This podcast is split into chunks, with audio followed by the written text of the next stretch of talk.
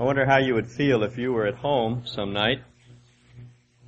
And uh, if you can think back to the days when you were a child at home, if you're uh, an adult now, and your father came home and announced to the family, just uh, out of the blue, without any real preparation for it, that he was leaving and uh, wouldn't be returning for a time. And I'm sure your immediate reaction would be, well, why can't we go with you? And uh, then he would say, well, you can't go. Well, why can't we, Father? Well, you just can't go. I'm going now, and and uh, you can come later, but you can't come now. And not only that, I expect you to uh, betray me somewhere along the line. Now that would be a hard thing to take, and it would be uh, be shattering, I would think, emotionally.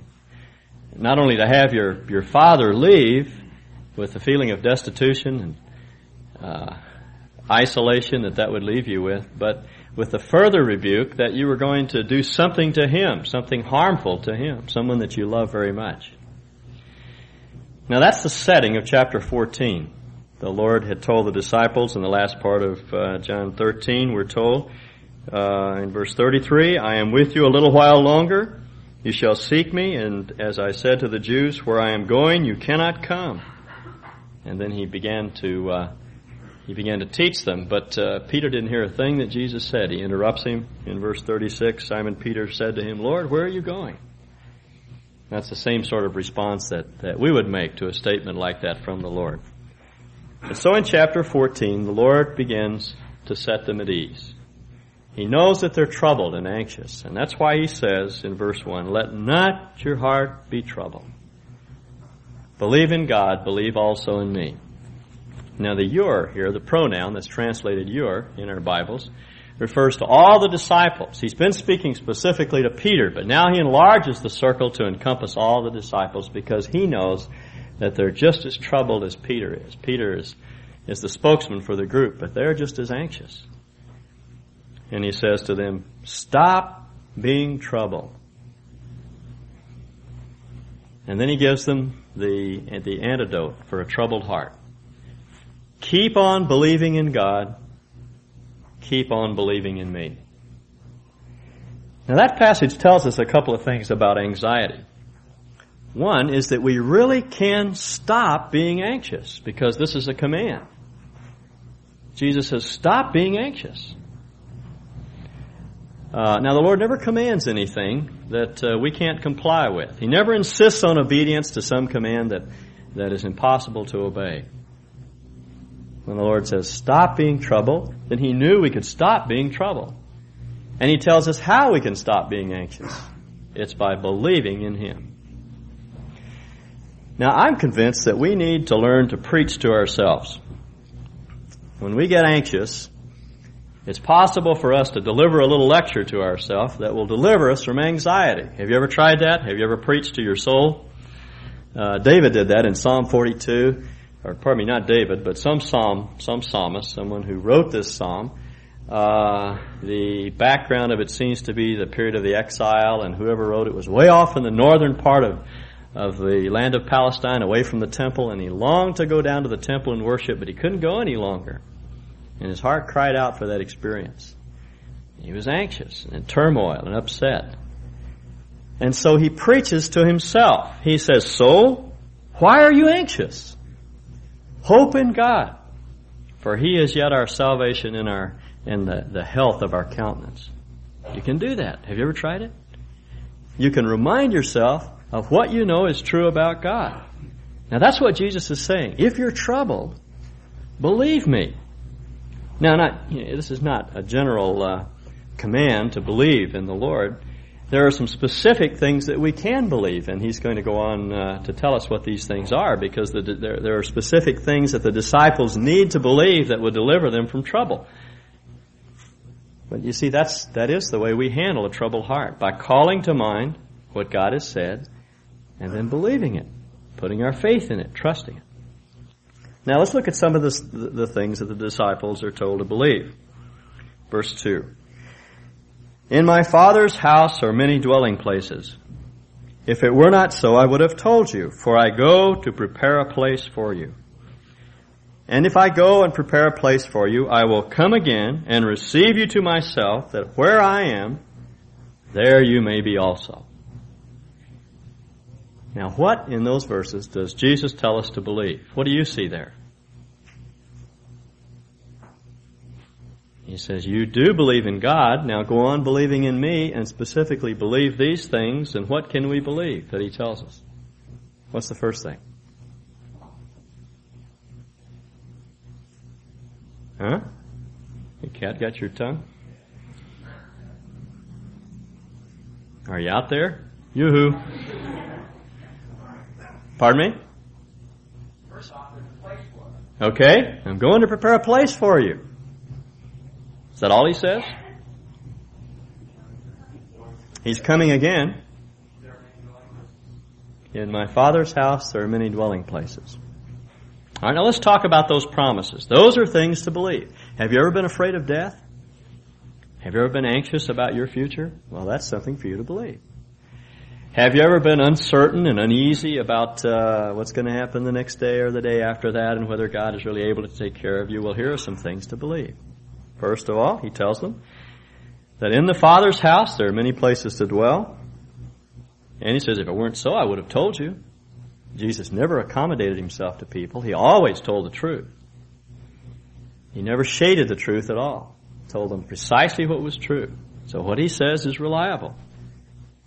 In my Father's house there are many dwelling places. I'm going there to prepare a place for you, and I'm going to come again and receive you to myself. Now, in these verses, you have the, the fundamental revelation of heaven in the Bible. Uh, you know, uh, the, heaven is a difficult thing for even the Lord to explain to us because we're dealing with another sphere of experience. How can you talk about eternal things to people who don't understand eternity? How can you talk about timeless things to people who are bound by time? We think in terms of time. That's the way we regulate our life. And now he's going to talk about an experience that has no time, there's no space, it's an entirely different kind of experience. How do you explain that to people? Now, what the Lord does through the writers of Scripture is use symbols.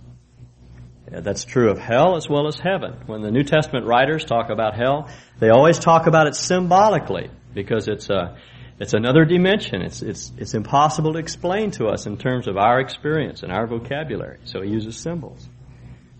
And when he talks about heaven, he uses symbols. Now, what symbol does he use?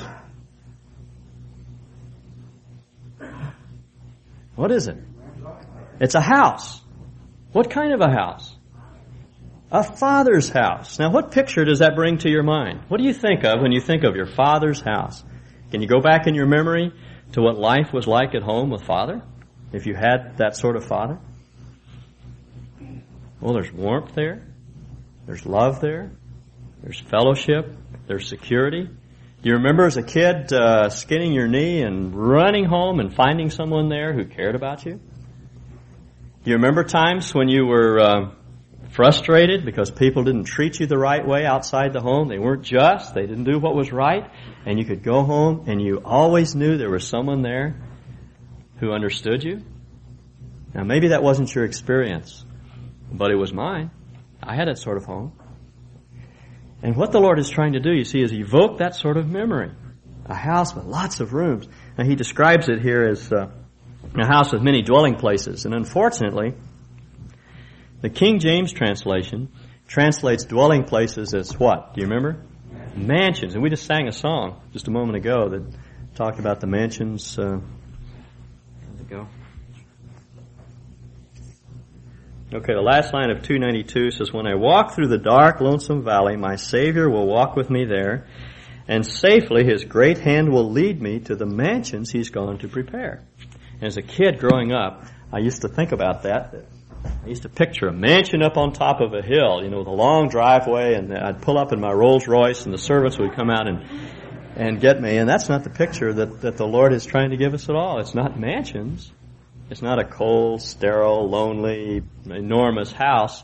It's a home full of people and warmth. Because the word that he uses here is a word that means little dwelling places. Little rooms. Now, the reason we have mansions in the King James is because one of the earliest translations of the New Testament was the Latin Vulgate. It was done by a man named Jerome. And what he wanted to do is to get the scriptures right down in the language of the people. And that's why they call it the Latin Vulgate, because it was written in the common language, just the street language of the people, the Latin that was spoken in that day. Vulgar in those terms, in those days didn't mean rude, it meant common. So he wrote it that way. And when he came to this word in the, in, in the Greek text, he translated it mansionis in Latin. And the word mansionis means a stage stop in Latin.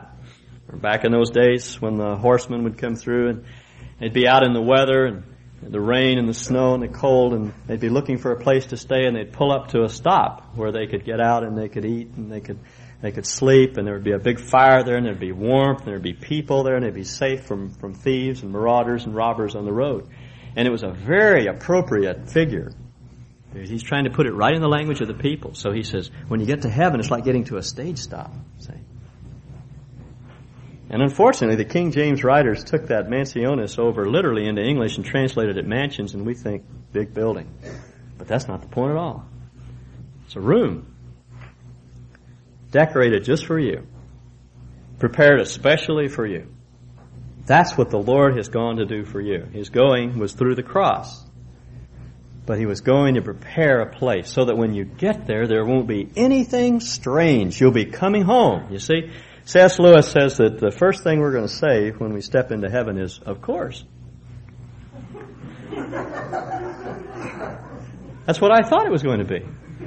All the hopes and the aspirations and the desires and the hungers and the longings of our heart are fulfilled, you see, when we step into the Lord's presence. And what makes it, uh, what makes it even more wonderful is that the Lord is there. See, He's there. So it's like a big house with our brothers and sisters and we gather around the table and we eat and we feast and we talk and we yuck it up for hours on end, you see. That's heaven. Okay? And that ought to take the trouble out of our hearts if we believe that. Now, verse 4, Jesus says, And you know the way where I am going. Now, he's just told him where he's going. Where's he going? Okay, he's going to prepare a place, but where is that? Home. The Father's home. Okay? And now he says, And you know the way where I'm going. Now, dear old Thomas, the cynic, says in verse 5, Lord, we do not know where you're going.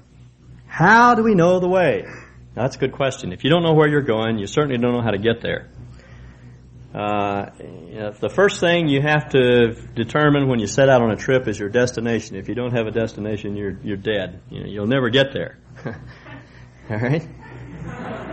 So uh, that's what that's what that was Thomas's problem. He somehow has missed the whole point. He didn't see that the Lord was describing the Father's house. That's where he was going. And Thomas says, We don't even know where you're going. How do you expect us to get there? Well, the Lord seizes on that question to uh, do some further teaching. Jesus said to him, I am the way and the truth and the life. No one comes to the Father but through me. If you have known me, you have known my, you will know my Father. Also from now on, you are knowing him and you have seen him. Now it's a bit difficult to interpret what Jesus is saying uh, when he describes himself as the way, the truth, and the life. And there are a lot of different uh, attempts to interpret that statement. But uh, whatever it means, the Lord himself explains it for us.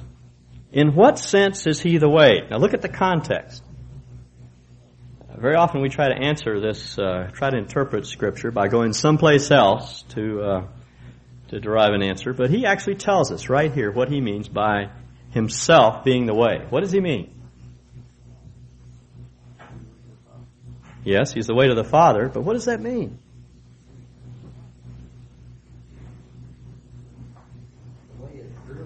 Yes, it's through him. But what do we have to do in order to go through him to the Father?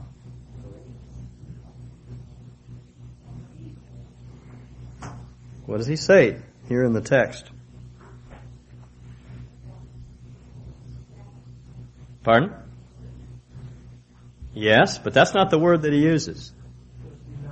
You have to know me. If you know me. Now, this is not a rebuke. He doesn't say if you had known uh, known me.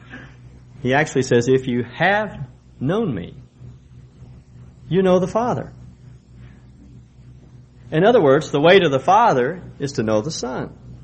Now, what does it mean to know the Son?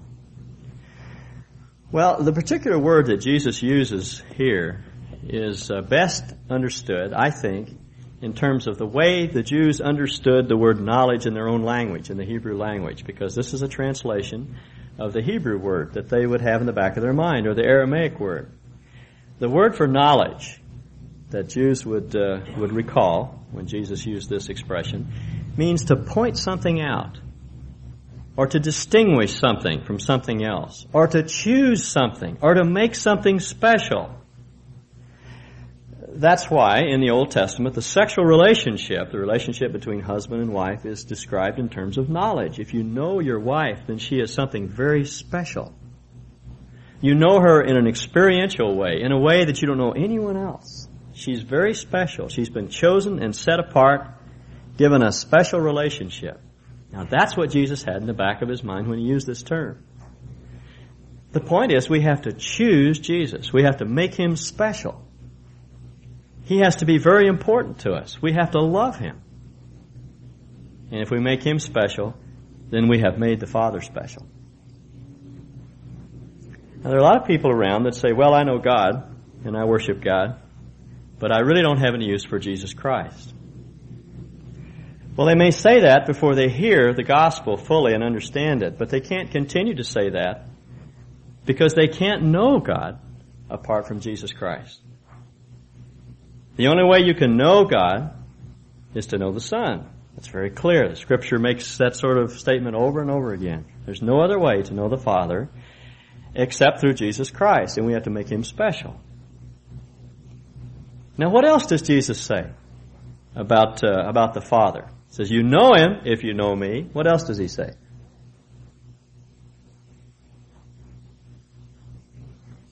You've seen Him.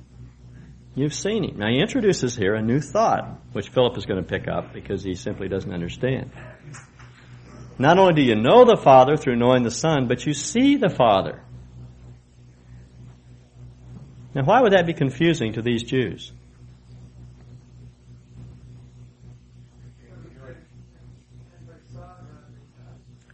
Sure, no one had ever seen God. They had seen manifestations of God in the Old Testament, but they'd never really seen God. The story about the little boy who's drawing a picture and his teacher said, what are you drawing a picture of? He says, I'm drawing a picture of God. And the teacher said, nobody knows what God looks like. The kid says, they will when I get through.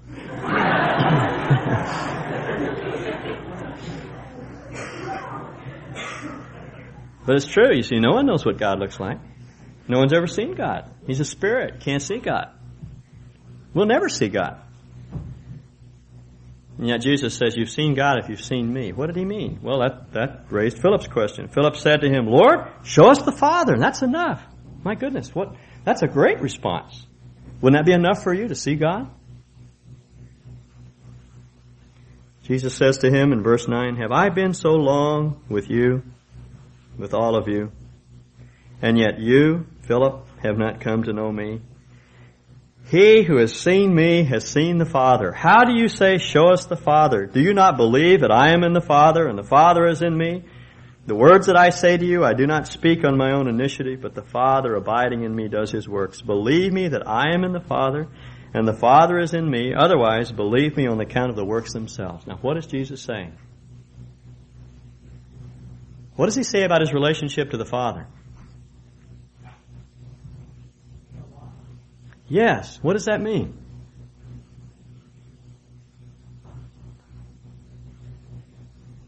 In, in, in, in practice, just in practical life, what does that mean?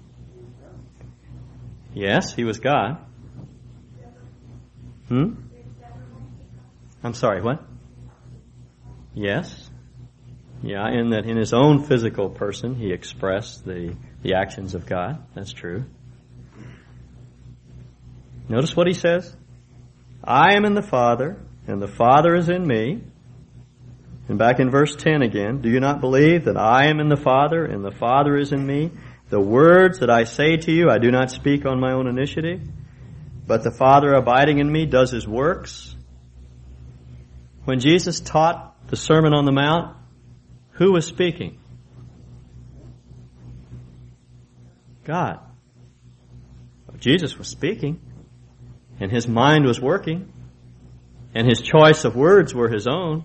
His vocabulary, the vocabulary that he used was his, but who was teaching? God was teaching. When he raised the dead or healed the sick, who was doing it? God was doing it.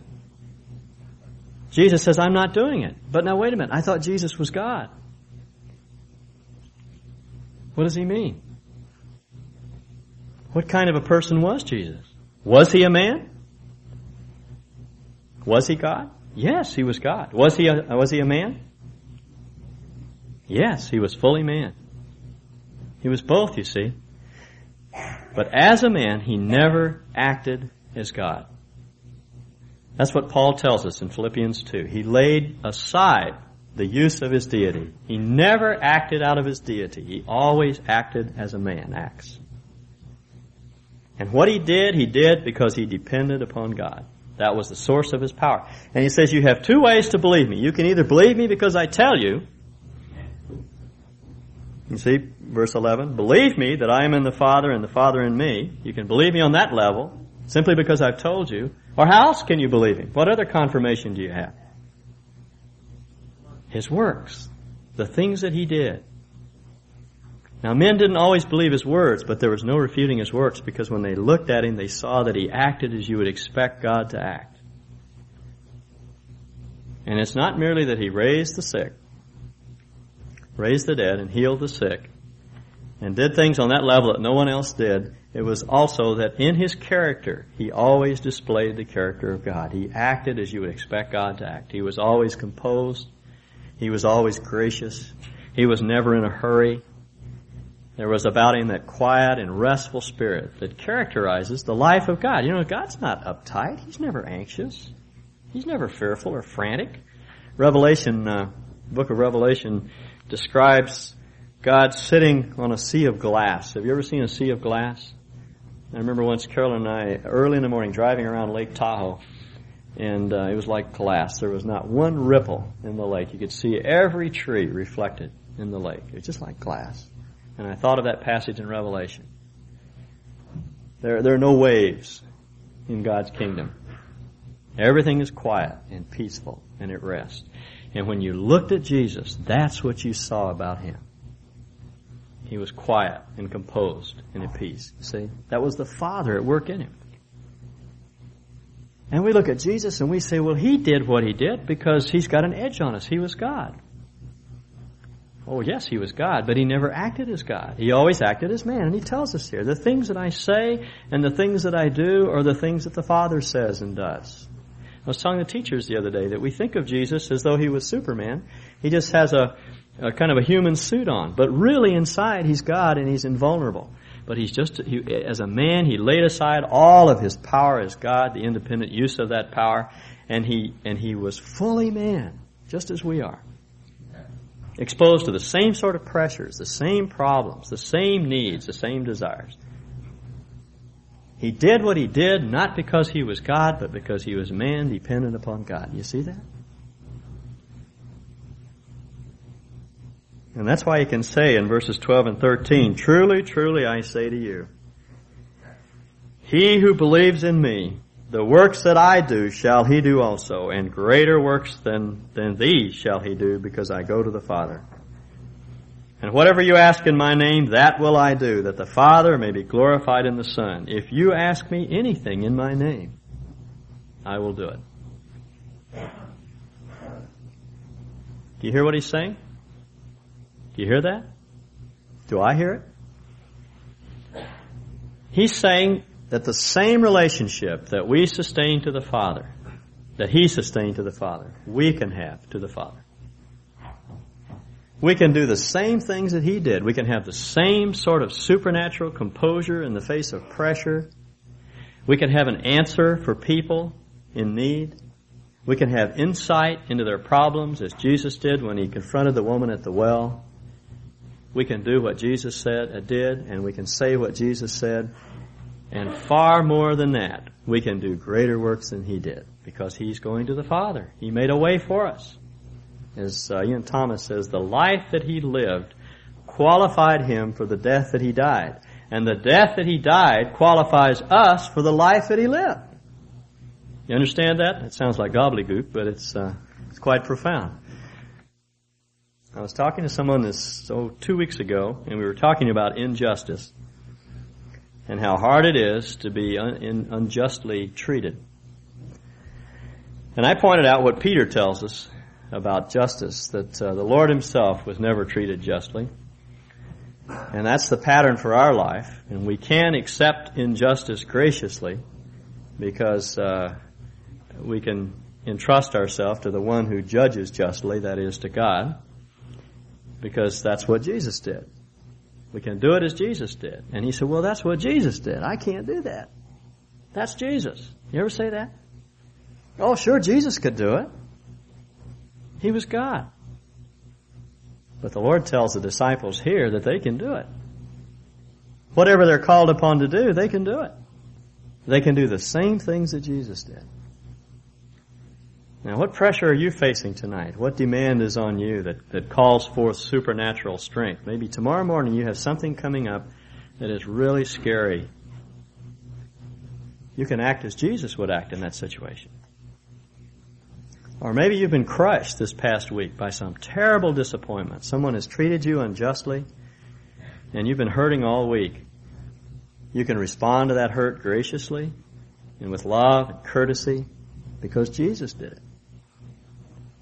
There's nothing that Jesus did that we can't do if we're called upon to do it on the basis of, of this promise. Do you believe that? Well, that ought to set anybody's troubled heart at, at rest. All right. Now, let me quit and uh, give you a chance to ask any questions. Do you have any response you'd like to make or any anything you don't understand? Or some further comment that you'd like to make? Yes. Yes, I think so, Jerry. All of their expectations were upset at this point because Jesus said he was going away. And they really didn't expect that. That's why I say it would be just as unexpected if, if someone we love and respect, that we expect to be there forever, suddenly tells us I'm leaving. Yeah, again, uh, our resurrection bodies are described symbolically, uh, but it's a neat symbol that's used. It's that of a white stallion. And when the Lord comes back with his saints, they're mounted on white, white stallions. And uh, that's a that's quite a picture of the kind of body that God's going to give us.